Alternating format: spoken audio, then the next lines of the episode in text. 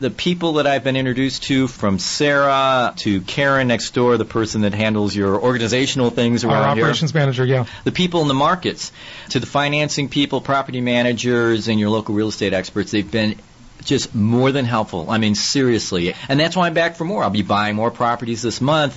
And as you point out, it's a little bit of, of work up front. Really, Yeah. the work's up front, and later on, as with my other properties, it's really not too bad. And the returns are just outstanding. The downside, it's not that significant. Yeah. Yeah. So uh, I think it's a, just a wonderful program. You're doing a great service for people. So I would just like to add that. Welcome to the Creating Wealth Show with Jason Hartman. You're about to learn a new slant on investing, some exciting techniques, and fresh new approaches to the world's most historically proven asset class that will enable you to create more wealth and freedom than you ever thought possible. Jason is a genuine self made multimillionaire who's actually been there and done it. He's a successful investor, lender, developer, and entrepreneur who's owned properties in 11 states, had hundreds of tenants, and been involved in thousands of real estate transactions. This program will help you follow in Jason's footsteps on the road to your financial independence day. You really can do it. And now, here's your host, Jason Hartman, with the complete solution for real estate investors.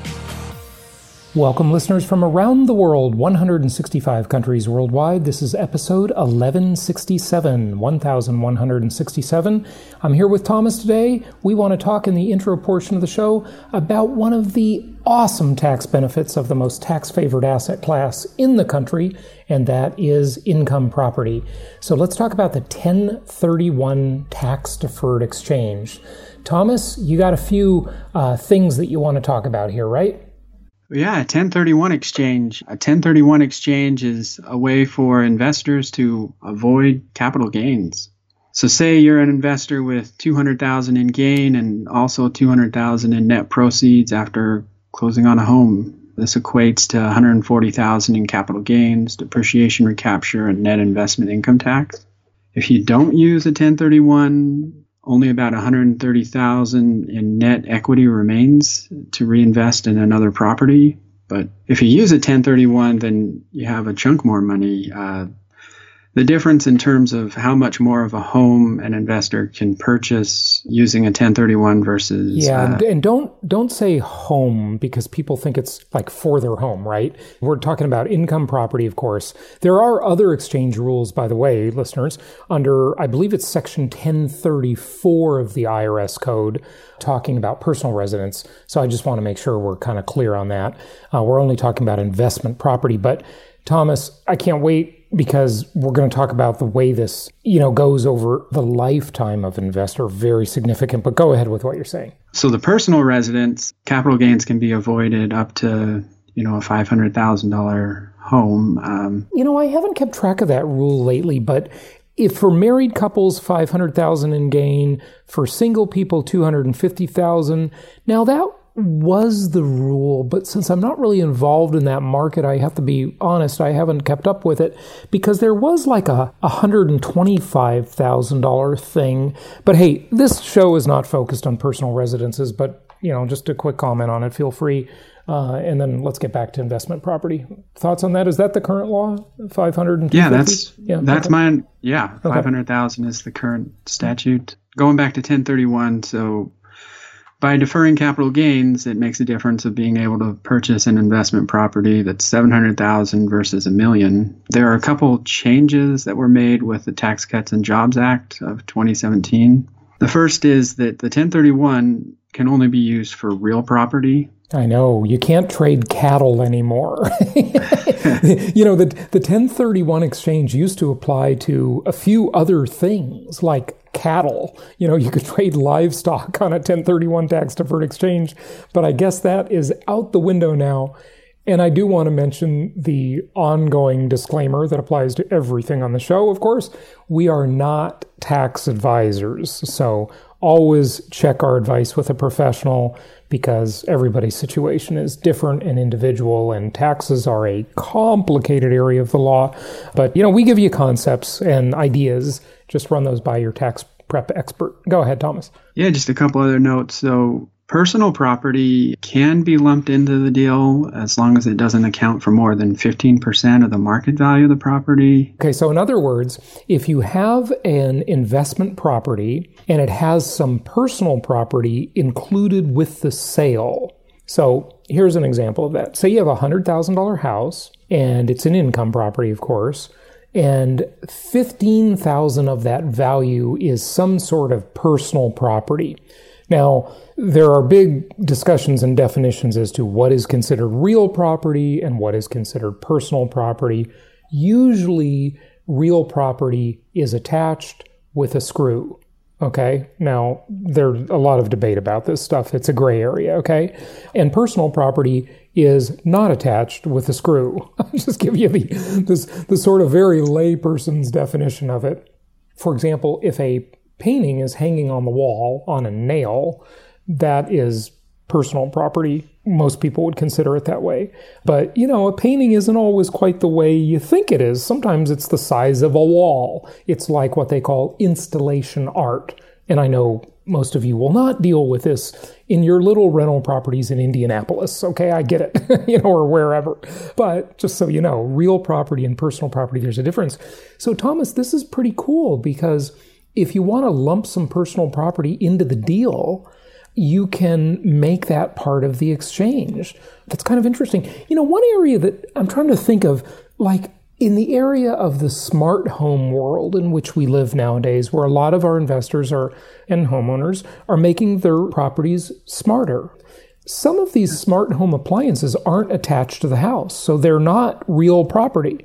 Now, if you have a, a ring doorbell or cameras and they're attached. Those would be considered, you know, by most people real property. But maybe you have some Alexa devices and those aren't attached or some routers or things like that. Maybe some external speakers for music and and you know smart speakers and such. So those would be considered potentially personal property. So it's, it's kind of interesting there, you know, to think about. Do you have any other thoughts on that, Thomas? Uh, no, I I hadn't thought about the smart home. I my guess is the IRS probably is dealing with it right now, making rules on what is personal property versus what isn't in relation to smart home type of appliances. Yeah, but you know, if you have if you bought some lawn furniture or stuff like that, you know, with the property to make it maybe more attractive to a renter, you can lump that into the exchange as long as it's not more than 15% of the value, right? Yep. Okay, cool. That's good to know. What else do you want to say? Uh, just one other note. When you do the 1031 exchange, make sure you have the second property purchased within 180 days that's the limit in the new statute. Yeah, and so this can 180 be, days. Yeah, good point. And so it's 45 days to identify what's called the upleg property or the property you're exchanging into, and the relinquished property, the property you're selling. That's what's called the relinquished property in most cases. And so 45 days to identify it. In other words, you have to have usually a postmarked document that you send yeah. and you want to keep the postmark. Okay, uh, so you have proof that you identified it. And you can identify more than one property. There are some rules about that. We've done deep dive shows into 1031 tax deferred exchanges. If you want to know more, just go to jasonhartman.com, type in 1031 exchange in the search bar, and you'll find several episodes on the topic where I've interviewed uh, experts on it. And then you've got 180 days to close on that property, that new property, or you're going to pay tax. And folks, these are very strict deadlines. The other thing I want you to know is you have to have an exchange accommodator and be careful because like the world of self-directed IRAs and these custodians and so forth, this is not a regulated industry, or at least not a very regulated industry. And there have been scams out there where the exchange accommodator, because basically they're in the role of keeping the proceeds from the relinquished property. And they can keep those proceeds And if they're crooks, they can just run off with the proceeds. Okay, just liquidate that trust account and uh, go to uh, some foreign country that doesn't have extradition. Okay, you know, so be careful. These things have happened over the years, and you know, you, I'm sure you can find stories about them by looking them up. And so you want to make sure you're dealing with a reputable 1031 exchange accommodator. Okay. But the amazing thing is that you gave the example of, of the difference. This, that equates to being able to purchase only a $700,000 replacement property instead of a $1 million replacement property. And as we know, in the world of uh, retirement planning and IRA accounts and 401k accounts and these types of plans, one of the beauties of them, and I'm not a huge fan of these accounts, by the way. I I kind of agree with our uh, Meet the Masters speaker Tom Wheelwright, who has talked about this fairly extensively. I don't think these plans are awesome. I think they're okay. I think if you already have one, I probably wouldn't go as far as he does in saying, hey, liquidate the plan and invest the money uh, outside of the plan. I would just keep it. I keep mine. I'm, I'm not going to liquidate it. But there's a case for that, and that's up for debate. But the beauty of it is that you are reinvesting tax deferred money. So you haven't paid the tax on that relinquished property. You haven't paid any capital gains, and you're reinvesting at the higher amount. If only you could do this with stocks, bonds, and mutual funds, right? But you can't unless it's in a qualified plan. Now, here you're outside of a qualified plan and you can still do it. Hence, income property is the most tax favored asset class in America.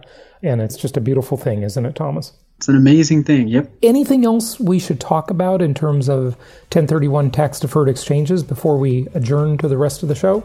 No, I think we got it covered. All right. Thanks for joining us.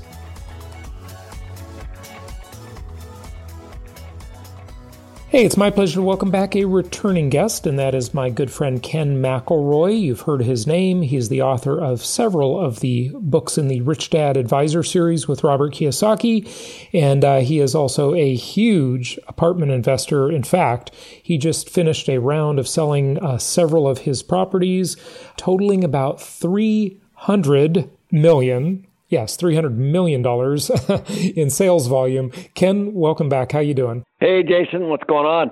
Great to be on again. Thank you. Good to have you back. Congratulations. Wow. That was a lot of work to sell, what, 14 of your properties uh, for oh about three hundred million bucks? Yeah. Yeah, so much work, but all worth it. You know, that's why we're in the business, right? Yeah, yeah. Well, that sort of leads to a good question, Ken. Why did you sell? Do you consider the market to be a little topped out, or what are you thinking? What, why was the and did you exchange, or did you strictly sell and liquidate? All good questions. So let me walk you through kind of the methodology around it. It all started when we felt like the market was peaking or getting close to its peak. And, you know, as you know, I'm not always trying to time the market perfectly. I don't I don't go crazy trying to figure that out. But I know, uh, and I agree with that. By the way, uh, yeah. timing timing the market is a fool's errand. yeah, it is. It's it's it'll drive you nuts. But yeah. you know, here's what I know: everything I bought is worth significantly more than it is today. So, but also what was happening is that we were finding that the deals that we were trying to buy, you know, were getting harder and harder and harder, and people were stretching for pricing and they were paying you know what we thought was significantly more than they were worth. So that's kind of how it started. And then we started to take a look at because what happens is it doesn't matter if you own for us it was 10,000 apartments but you know if you own 10 houses you know for sure there's you know your bottom few houses the ones that you know aren't doing as well as the ones at the top you yeah, know? you, you so, always have some good ones and some problem ch- yeah, children right? Right. Yeah. so yeah so, so same with us. So we we started to take a look at what we called our bottom 20% which was the properties that you know we spent a lot of management time on. And so we were looking at that to say okay what happens if the market is changes and occupancy goes down and rent growth stays flat and all those kinds of things. While in the middle of all this, there's so much capital trying to pay high prices. And so So we started to take a look at that, and I gave it to, uh, back actually all to the management company. I said, here are 14 properties. This is a year ago. Right now, if we sell these at a 5% capitalization rate, I want to know what we have to do with rent growth and NOI growth in order to match what they're worth today. You know what I mean? Mm-hmm. So th- they went through all these different gyrations and ran the, the ran all the numbers, and they said, well, if cap rates go up from say five to six percent, or what, what we call the exit cap rate, because you know there's what you buy it for, and then there's what you sell it for.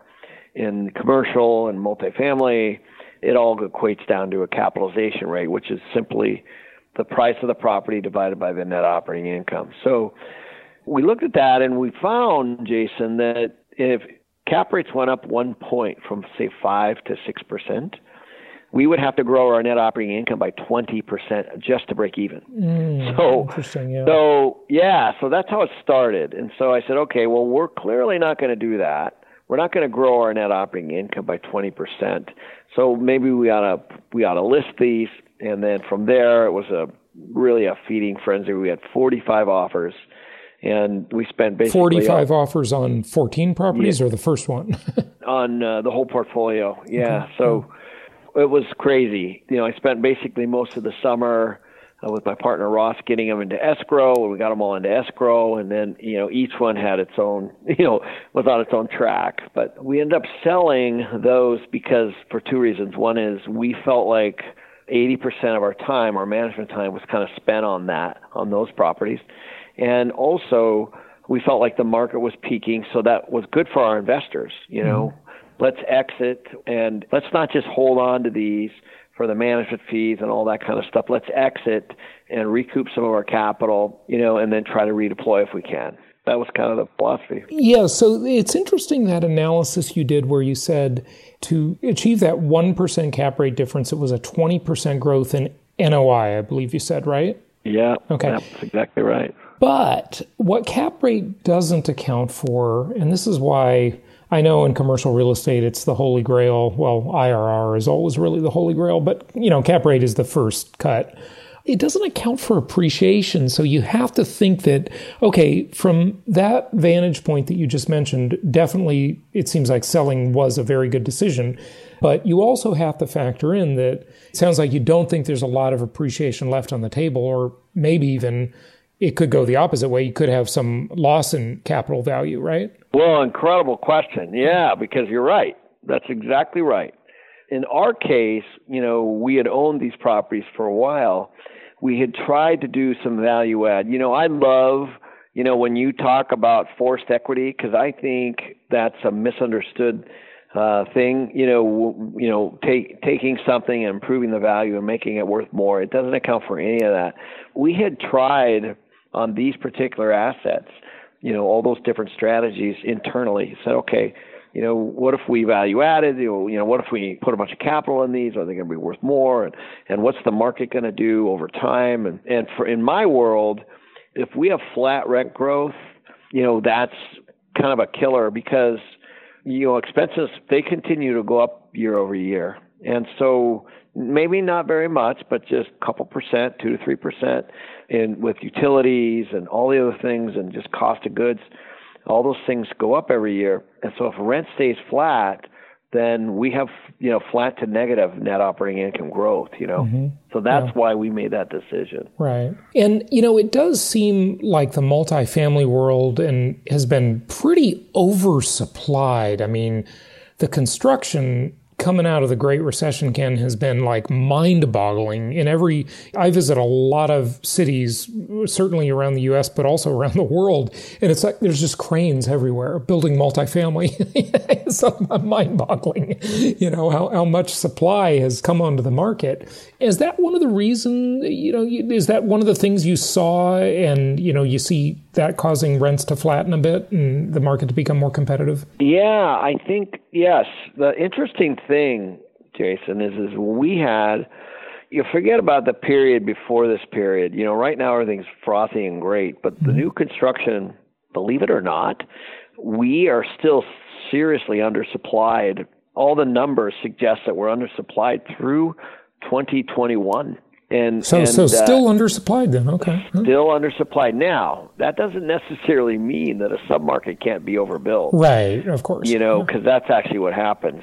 Like in Scottsdale, where I live, you know, they dropped a couple thousand units, and all of a sudden Scottsdale's out of balance. So that can definitely happen. Right. But if you just look at the period of time where there wasn't a lot of construction, Mm-hmm. people are still aging out, they're still moving out of their house, they're still going and getting jobs, and so that's actually what has happened. That's why occupancy rates across the U.S. are in the mid 90s, is because of the lack of supply. So you're right. However, and so that is definitely one of the factors we look at. We look at what's happening. So we know, for example, Phoenix is going to deliver 11,000 units in 2019 and those are either under construction. That's a lot of or- units, or- right? Yes, Yeah. it is, right? And so, yes, and then you have to take a look at where they're being developed and what that's going to do to those little submarkets. And in a lot of cases, that can annihilate a submarket pretty quickly. Yeah, in terms of meaning it puts way too much supply on the market and, and makes it very tough to get renters, right? That's what you. Absolutely, yes. Yeah, yeah, really interesting. You know, I've never asked you this, Ken. Do you do or have you done any, you know, senior housing or assisted living stuff? So, yeah, we actually own three age restricted communities. So 55 and older. Yes, and we've looked at assisted care and you know all the other things that go along with that. And we so far have elected just to stay away from it at the moment mm-hmm. because of the extra level of services. We're just you know we're not really set up for the nursing and the physicians and the food and all of that. Right. And so we've just decided to just be a apartment guys. Right, right. You know, and I've got to think that that market is pretty oversupplied. I mean, the one great thing about demographics is you just know exactly what's coming because all you have to do is math, right? you know, Yeah. it's not hard to tell unless there's a plague, God forbid, or something like that, right? Or some mass immigration in only a certain age group. But, you know, you know if, if you're dealing with the population that's already here and you go, you know, 20 years, they're going to be 20 years older, right? That's not hard to figure out. You know, the, the assisted living stuff, I mean, I remember reading all kinds of articles in the late 80s about, you know, it just seems like that people have been ramping up to supply that market for a long, long time. But I don't know, you know, that's just my anecdotal feeling about it. Everybody talks about, well, the graying of America. Sure, you're right. But there's also people have been supplying to that market for decades now. Yeah, you know, and so so here was my experience. This is what I learned from being in the 55 and older space. And by the way, I can now move into that place. AARP, here we come. yeah. So But but but, The, but, uh, but 55 we got to make a distinction before you say what you're going to say. 55 and older is a lot different than assisted living. I mean, 55 right, look, actually, that's 55 where I was I heading. mean, yeah, that's yeah, exactly where I was Yeah, heading. go. So Yeah. So here's what I found because we looked at a one of the most remarkable senior communities in Arizona is Sun City. Mm-hmm. That was formed by Del Webb years ago, back in the 50s and the 60s. Sure. obviously a visionary company. Yeah, so yeah, really neat what- design what, I, too. Yeah. What I learned is that if you're active and healthy and say 60, which you and I know there's a lot of folks like that. Yeah, They don't they don't want to be looking at you know where they're heading. They don't want to be connected to an assisted somebody that's congregate care or, whe- or, or wheelchair or et cetera, et cetera, that, that has to be a nurse. They consider themselves super active. So we actually looked at a property in Sun City that, believe it or not, had active in one part, had uh, assisted in another part, and they were having a tough time on the active side because the people didn't want to move. They didn't want to see where they were heading. Right. In other words, they don't want to be classified that way, right? Correct. That's what you mean. Yeah, Right. yeah, yeah. They, don't want to move. they to know label. they're heading there. Yeah, sure. You know, I know I'm heading there. You know, but but I don't want to have to be reminded of it in, Mm-hmm. in a community that I live in. got it, got it. Yeah, absolutely. Okay, good. Where do you think the overall real estate market is heading now? And however you answer that question, the listeners have to know that you're viewing it from the chair of, you know, a large multifamily operator. So Yeah, you got to am. segment out. And by the way, you know, when you talk about what geography, right? We're looking for you, we're looking at Arizona, Texas, Where else? A couple other places, right? Yeah, yeah, Oklahoma, Nevada. Uh-huh. I'm still very, very, very bullish on single family. I got to tell you, mm-hmm. I spent a lot of time looking at single family. The one thing that I'm seeing, even though prices are back up to kind of where they were, but you're not seeing the massive single family development happening. And really, honestly, you're not really seeing that to a large extent on the multifamily side either. I think con- construction lenders have been super conservative on what they've been financing. And so the lack of construction financing has kind of kept, call it the supply piece, minimized. And so just in the like the Phoenix area, Nevada and Las Vegas is still not back to where it was. And if you look at Phoenix or let's say even Las Vegas, there's tremendous value. Now, if you look at it as compared to five years ago, you're going to be disappointed. But if you look at it as compared to other places to move or live, I think that there's still a lot of value in a lot of markets. Uh, mm-hmm. Uh, I'm really very, very bullish on real estate. Yeah, yeah, interesting. But we're not really too far away from another presidential election that is around the corner in, in election timing, right? you know, yep. uh, where the campaign's going to start ramping up here soon.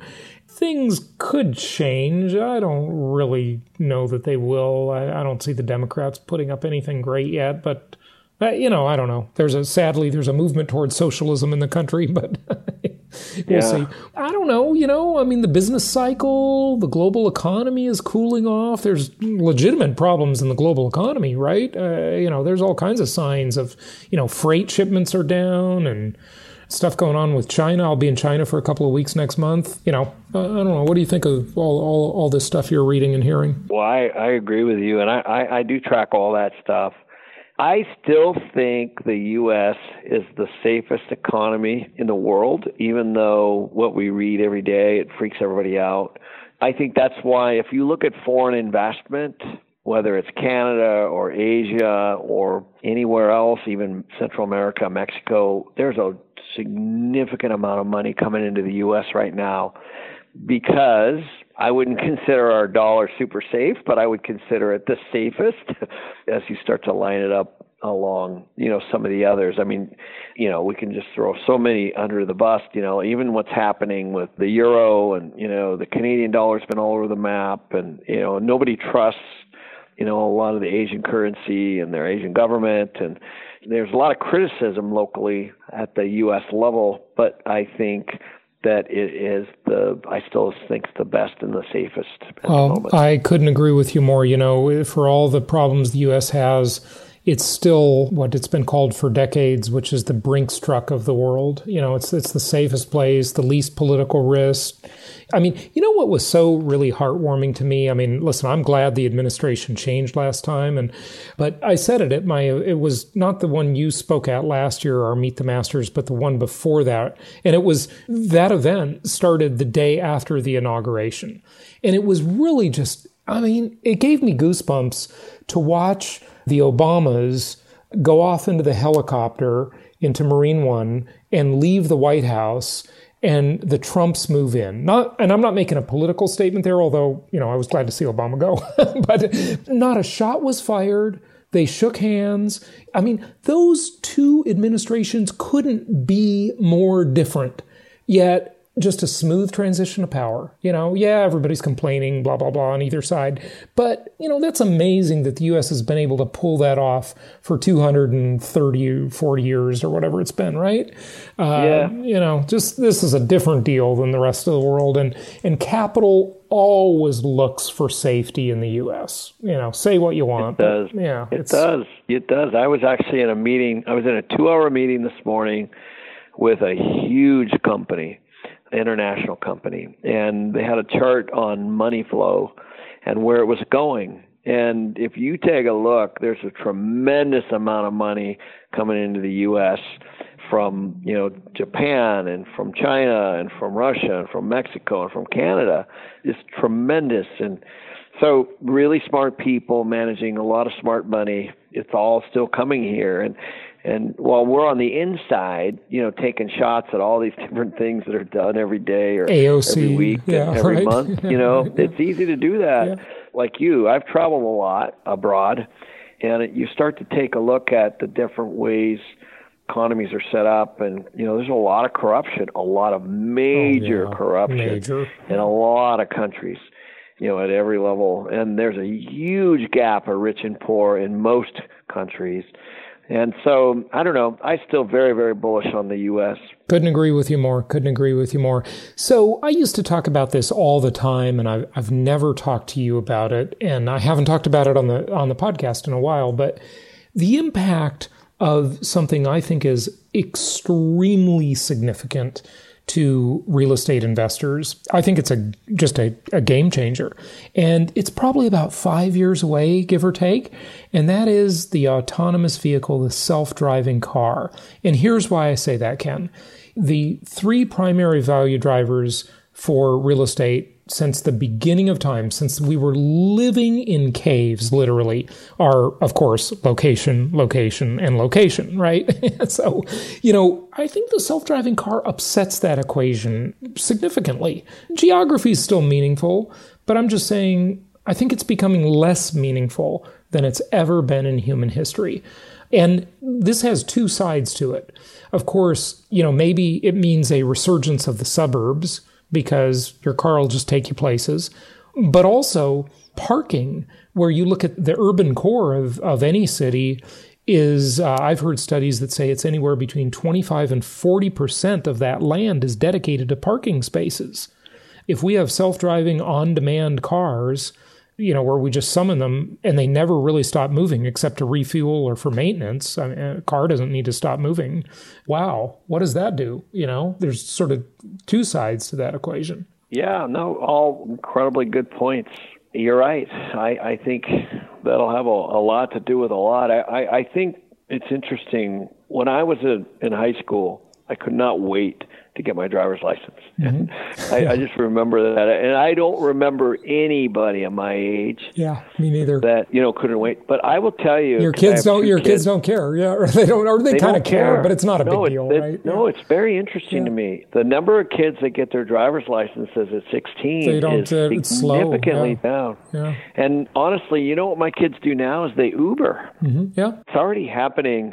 My son is at college. He's Ubering everywhere, and my other son is in high school, and he Ubers everywhere. He has a car, but he was unique. Um, he got his license early, but but it's interesting to me that especially like some of my residents that a car is expensive when you add the fuel and the insurance and the payment and the maintenance and all those things because you know if you're at a certain income level you're not buying new cars. They're not mm-hmm. under warranty.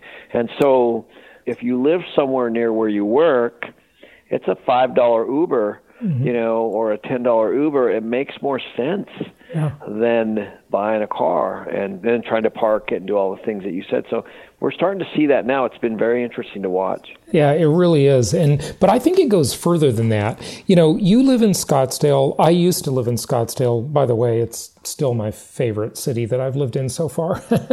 but um, if someone lives in Phoenix, right, the greater Phoenix area, and I just give this example, and say they like the ocean and they like to surf, and say they have a traditional, you know, nine to five job during the week, right?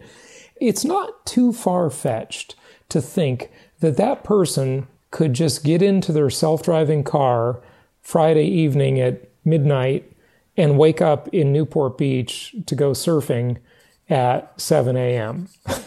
rested. Oh, know. You know, and that just it really disrupts the concept of location, location, location, where you could have, you know, a nice home in the Phoenix metro for maybe, I don't know, $600,000.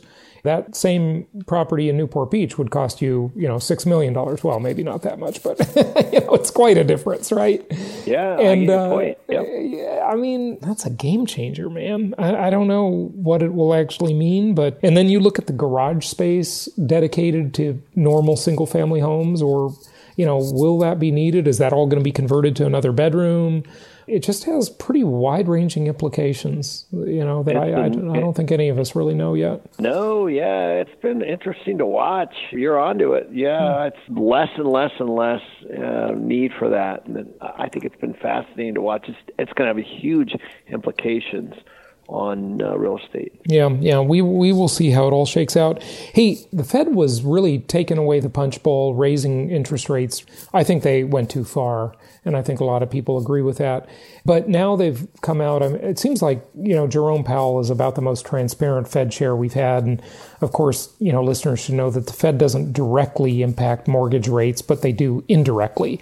They pretty much said, "Hey, look, you know, we're done. We're cooling off. We're not going to."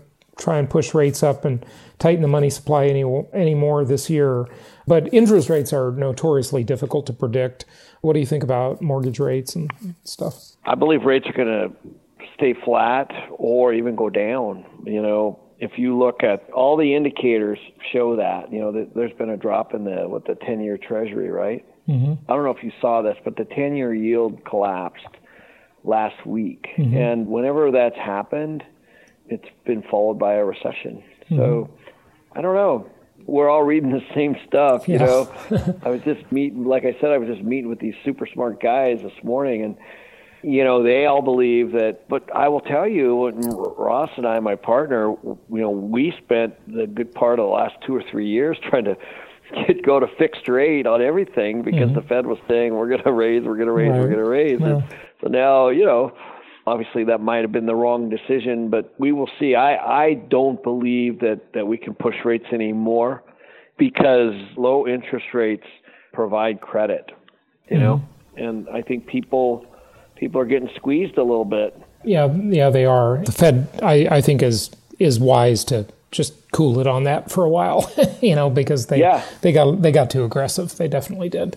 You can't do that so suddenly without some serious ramifications. So they've cooled off. That's exactly right. Ken, is there anything else you want to share with our listeners as we wrap it up? I think that you know I know you do such a great job, Jason, of educating your folks. I would just be the one thing that I always tell people, mostly investors and and people that are uh, that are syndicating to invest is make sure that you're not just arbitrarily basing next year's return on something that's completely fabricated from the last year. So in other words, don't say just because, you know, it's gone up 3 or 4 years in a row it's going to continue. You know, always be super diligent and super conscious around all the things that could potentially stop or, you know, hold, put an economy uh, on hold for some reason because I think a lot of times you go back and you look at the the, the few years before, and then you say, "Oh, it's going to continue," but you, as you and I both know, it doesn't. so just be super careful whether it's your own money or somebody else's. Try to talk yourself out of it more than you try to talk yourself into it. Yeah, absolutely. You know, uh, folks, what you're hearing there is good advice from a seasoned investor. The amateurs and the novices will buy into the the famous last words of, of every investor, right? This time it's different. yeah, yeah, yeah. I know. So, uh, so that's good advice. Ken, give out your website. It's uh, kenmcelroy.com, www.kenmcelroy.com. And, uh, you know, we have all kinds of uh, videos and blogs and podcasts and things and just kind of just education, just like you, Jason. So that's why I really appreciate being on your show. Fantastic. Well, thanks for joining us again, Ken. It's always great to have you, and keep up the good work. Okay, buddy. Thank you. Talk to you soon. Thank you so much for listening. Please be sure to subscribe so that you don't miss any episodes. Be sure to check out the show's specific website and our general website, hartmanmedia.com, for appropriate disclaimers and terms of service. Remember that guest opinions are their own, and if you require specific legal or tax advice or advice in any other specialized area, please consult an appropriate professional. And we also very much appreciate you reviewing the show. Please go to iTunes or Stitcher Radio or whatever platform you're using and write a review for the show. We would very much appreciate that. And be sure to make it official and subscribe so you do not miss any episodes. We look forward to seeing you on the next episode.